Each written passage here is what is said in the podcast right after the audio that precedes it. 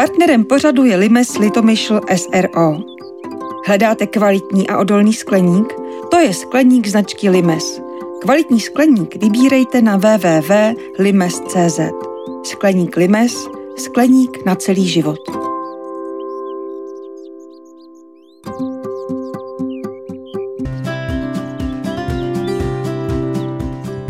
Krásný zelený den, milí posluchači.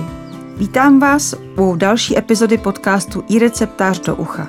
Opět tu vítám Janu Bucharovou, bioložku a dlouholetou spolupracovnici časopisu Receptář. Dnes si budeme povídat o tom, co je potřeba udělat na zahradě teď na podzim. Dobrý den. Dobrý den. Zdálo by se, že na podzim už na zahradě není co dělat, ale sezóna nekončí sklizní úrody. Právě na podzim se na zahradě mohou dít velké věci. Na začátek si pojďme říct, co právě teď musíme na zahradě udělat, abychom se z ní mohli příští rok zase radovat. Podzim je totiž dobou sázení. A začneme vysazováním stromů a keřů. Jak si máme stromky a keře, teď myslím ovocné, vybírat? A jak máme při jejich sázení správně postupovat? Ten výběr je úžasně široký a vlastně myslím, že je škoda, aby na zahradě ty ovocné dřeviny chyběly, protože jsou jak krásné, tak užitečné. Myslím, že se na všechny zahrady už vrací, že vlastně ta doba, kdy se měnily na pouze okrasné, už je pryč, protože je to vlastně škoda, protože může dávat oboje, jak užitek, tak potěchu pro oko. A ten výběr je opravdu široký a právě podzim je ideální doba k výsadbě a ty dřeviny vlastně úplně určují tvář té zahrady, její podobu. Je to to hlavní, co vlastně dává tu její osobitost, ale zvlášť u těch větších stromů vlastně je potřeba dobře rozmýšlet, které vybereme. Samozřejmě záleží na tom, jaké ovoce má daný zahradník nebo všichni členové rodiny v oblibě, nebo jestli na některé nemá někdo alergie podobně. Ten výběr je velký a v podstatě jenom některé druhy, jako třeba meruňky a broskovině, jsou trošku omezené tím, že jsou teplomilnější, takže se třeba u nich obecně udává, že by se měly pěstovat jen do těch 500 metrů nad mořem, vlastně, kde ta zahrada je položená takto vysoko, ale zase jednak trošku se otepluje, takže se to posouvá a také potom hodně záleží na místě. Když vlastně vybereme výslunné, závětrné místo, tak taky může být dobře i výše a naopak mrazové kotliny, ty opravdu jsou pro ty ovocné stromy nevhodné, protože tam mohou poškozovat ty jarní mrazíky vlastně, když kvetou.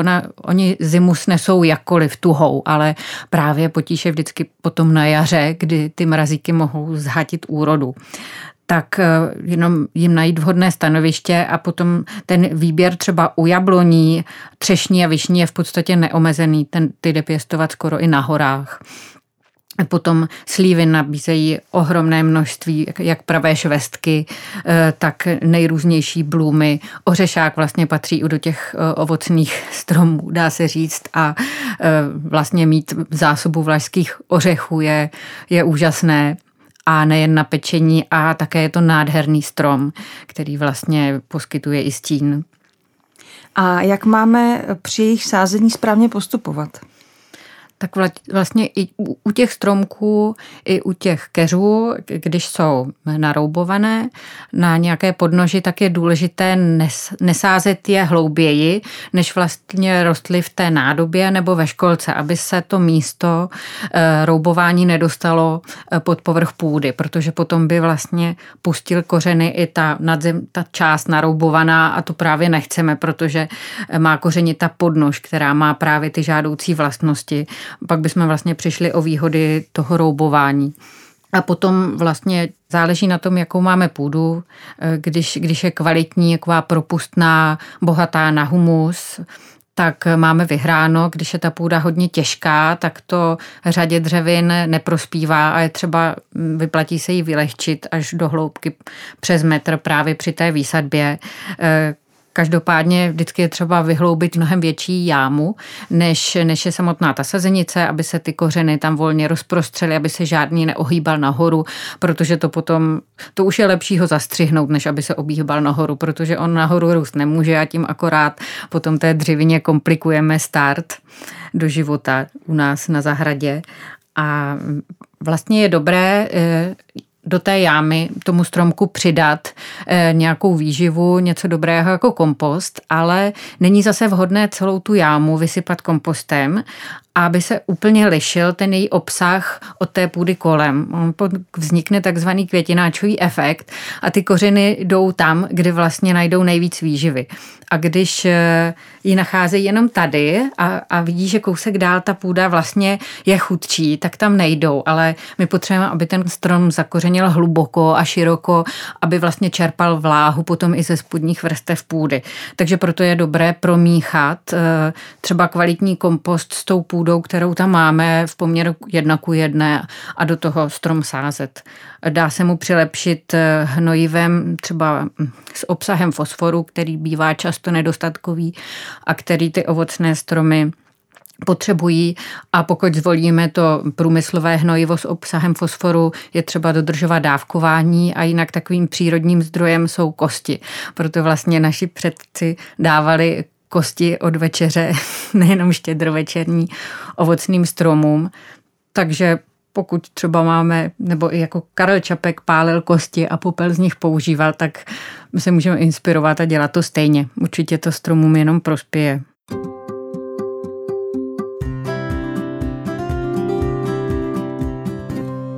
Asi všichni známe pravidlo, že když jdou děti ze školy, tedy v červnu, vytahují se cibulky tulipánů ze země, aby se tam zase v září, kdy jdou děti do školy, vrátili. Pořád to tak pro tulipány a ostatní cibuloviny platí?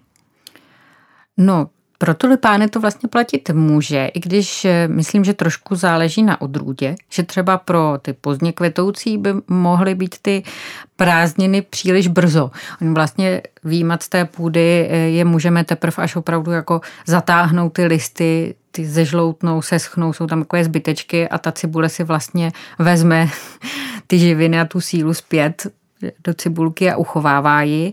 A zrovna tak ta výsadba, to září bývá trošku moc brzy, i když třeba u těch tulipánů, ono záleží i na druhu cibuloviny, u těch záhonových šlechtěných, takových choulostivých tulipánů, právě s těmi různě velkými květy nebo plněnými, které se pěstují i k řezu, tak ty je třeba opravdu dobré sázet trochu dříve, aby zakořenily a těšily nás pak časně z jara.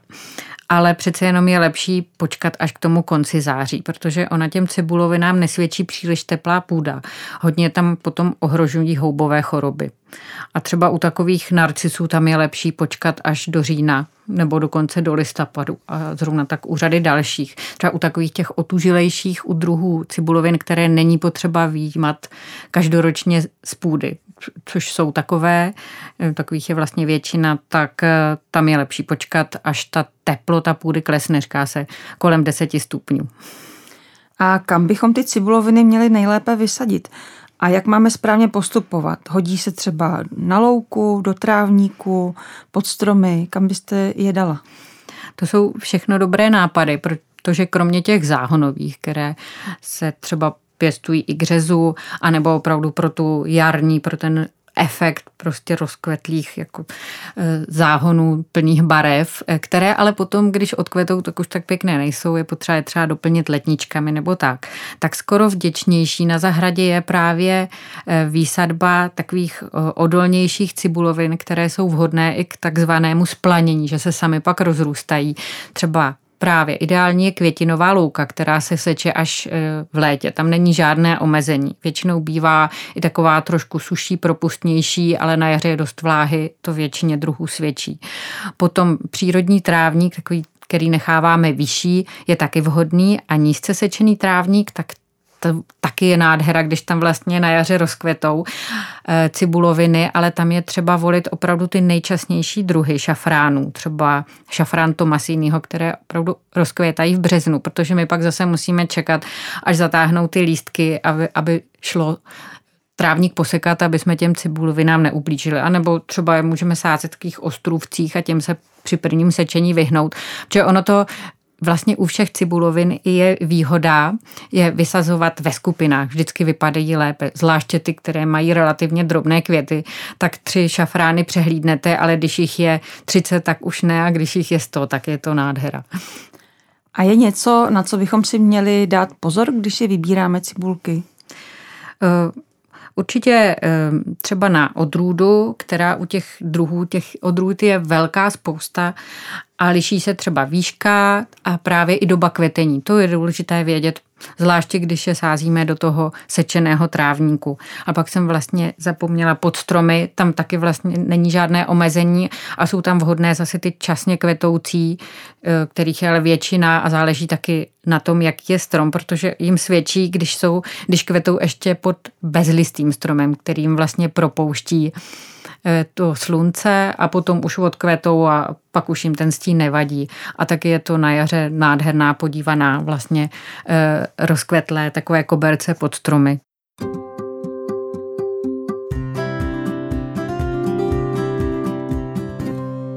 A teď se podíváme blíže na to, jak máme zahradu a vše, co v ní je, připravit na zimu. Které rostliny je třeba chránit před mrazem a jak se to dělá? Tak záleží na tom, jestli ty rostliny jsou takzvaně mrazuvzdorné. Všechny vlastně ty, které pěstujeme trvale venku, by měly být. A ty, které nejsou, tak je potřeba schovat domů. Tak tam je základní tohle dělení vlastně a ty, které mráz nesnesou, ty je potřeba pěstovat v nádobách. A potom je pravda, že ještě jsou dva pojmy, které mohou být trochu matoucí. Je to mrazuvzdornost a zimuvzdornost. A některé rostliny snesou mráz klidně 20 pod nulou, ale nesnesou tu zimu, když je zároveň hodně vlhká. A záleží potom, jestli máme dobře to propustné podloží. To je případ většiny bylinek. Takže tam je spíš už důležité to správné sázení a potom se to na podzim už nedá tolik vylepšit, pokud jsme tohle podcenili. Potom většina trvalek, tam vlastně ta nadzemní část odumírá a přežívají kořeny. Všechny ty trvalky, které mají rády jako humus a dostatek vláhy, tak jim prospěje mulč třeba z listí, klidně vrší vrstva, která chrání tu půdu, chrání kořeny. Ale naopak nějaké bylinky, které jsou také mrazuvzdorné, ale stále zelené, jako ty dřevnatějící bylinky pocházející ze středozemí, tak ty naopak nesnášejí zimní vlhkost. A těm by takovýhle mulč uškodil vlastně u těch kořenových krčků, by jim ta vlhkost nedělala dobře, takže tam je dobré nic takového nepřidávat, ale můžeme jim hodně pomoci, když je překryjeme lehkou vrstvou chvojí. A které rostliny vydrží lehký mrazík a které žádný? A jak je máme tedy zazimovat ty, které ten mráz nevydrží? Tak v těch nádobách i více let můžeme uchovávat třeba muškáty. Je škoda je každý rok měnit, nebo zvlášť i ty. Týká se to i těch nejenom těch velkokvětých a anglických odrůd, ale i těch vonných muškátů, které jsou jako bylinky a okrasné balkónovky zároveň, nebo třeba krásná voňavá bylinka Aloisie, nebo i Mandevila, nebo Bougainvillea. Tyhle rostliny opravdu může, nebo citrusy také, poškodit i lehký mrazík, i když některé mohou snést pár stupňů pod nulou a je lepší to neriskovat a schovat je vlastně, než ty první přijdou. A na zimování potřebují světlé, ale chladné místo. Opravdu v teple by jim to dobře nedělalo.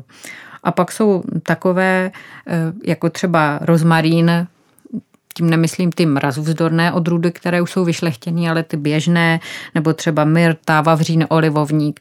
Ty vlastně snesou i lehký mráz, minus 5 stupňů nic neudělá, ale minus 10 stupňů taky přežijí, ale ne dlouhodobě. To už prostě neodpovídá té jejich přirozenosti, takže ty je potřeba chránit takhle. Ale čím déle necháme tyhle rostliny venku na podzim, tím jim bude lépe, protože to čerstvé povětří chladné jim svědčí. Řekli jsme si, co bychom měli zvládnout udělat s rostlinami, ale co před zimou udělat se skleníkem nebo pařeništěm? Máme nějak ošetřit, nějak vyklidit, vyčistit?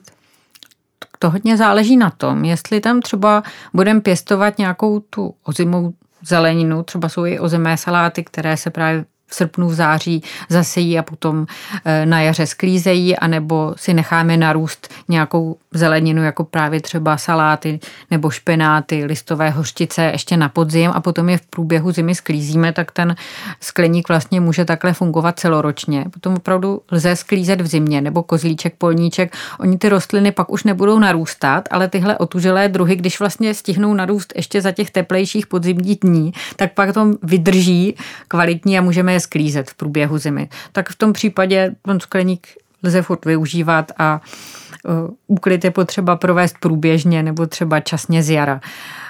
Někdy je, pokud třeba se rostlinám už nedařilo, hodně je trábily houbové choroby, tak je možné půdu ve skleníku vlastně vyměnit. Ale je to hodně náročná činnost, není potřeba to dělat každý rok, ale stačí jednou třeba za pár let. Tak tomu je zima nebo podzim ideální dobou. Určitě obohacení kvalitním kompostem té půdě prospěje. A pokud chceme, aby vlastně ten skleník pracoval celou zimu, ještě tam něco pěstujeme nebo nebudeme tu půdu vyměňovat, tak je dobré třeba ji nenechat ani úplně vyschnout, aby byla jako stále vlastně živá, aby ty mikroorganismy tam fungovaly. Samozřejmě proti škůdcům a chorobám může třeba pomoci vysíření skleníků sednými knoty anebo svícemi, to v případě, že tam teda už tu chvíli nic nepěstujeme, ale nedezinfikuje to půdu, jenom vlastně ten prostor toho skleníku a veškeré nějaké škvírky, pokud tam jsou.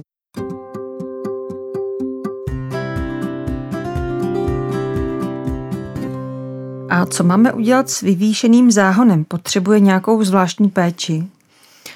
V zimě nepotřebuje, ale určitě mu prospějeme, zrovna tak jako i běžné půdě na záhonech, ale tady to platí tím víc, třeba když přikryjeme mulčem, vrstvou listí, slámy, tak vlastně ta půda pod ním bude chráněná. A potom taková městská záležitost, to znamená nějaký vyvýšený truhlík, který máme, v kterém jsme pěstovali třeba zeleninu na balkoně. Tak co máme udělat s ním? Tak pokud zůstane prázdný a je odolný vůči mrazu, tak by nemělo ani vadit, když tam ten substrát promrzne a příští rok ho můžeme částečně vyměnit nebo pohnojit. Pokud samozřejmě plánujeme ho vyměnit úplně, tak je dobré ho vyprázdnit už na podzim. Může se stát, že když vlastně ten substrát hodně namokne, tak některé nádoby to vydržet nemusí, to je výhoda. Ale pokud třeba by v tom truhlíku i byly mrazuvzdorné stále zelené rostliny, které můžeme nechat venku, tak je potřeba se snažit ho chránit proti promrznutí, protože to je vlastně takový nepřirozený stav, když ty kořeny nejsou schované v půdě, tak mohou promrznout, tak k tomu slouží nejrůznější izolační vrstvy, polystyrén, bublinková folie, navrch různé filci, které vypadají lépe. A co kompost? Myslím tím, jak ten otevřený kompost, tak i uzavřený systém, kdy ho máme třeba v plastovém kompostéru. Tak jak ho máme před zimou upravit? Nebo máme s ním něco dělat?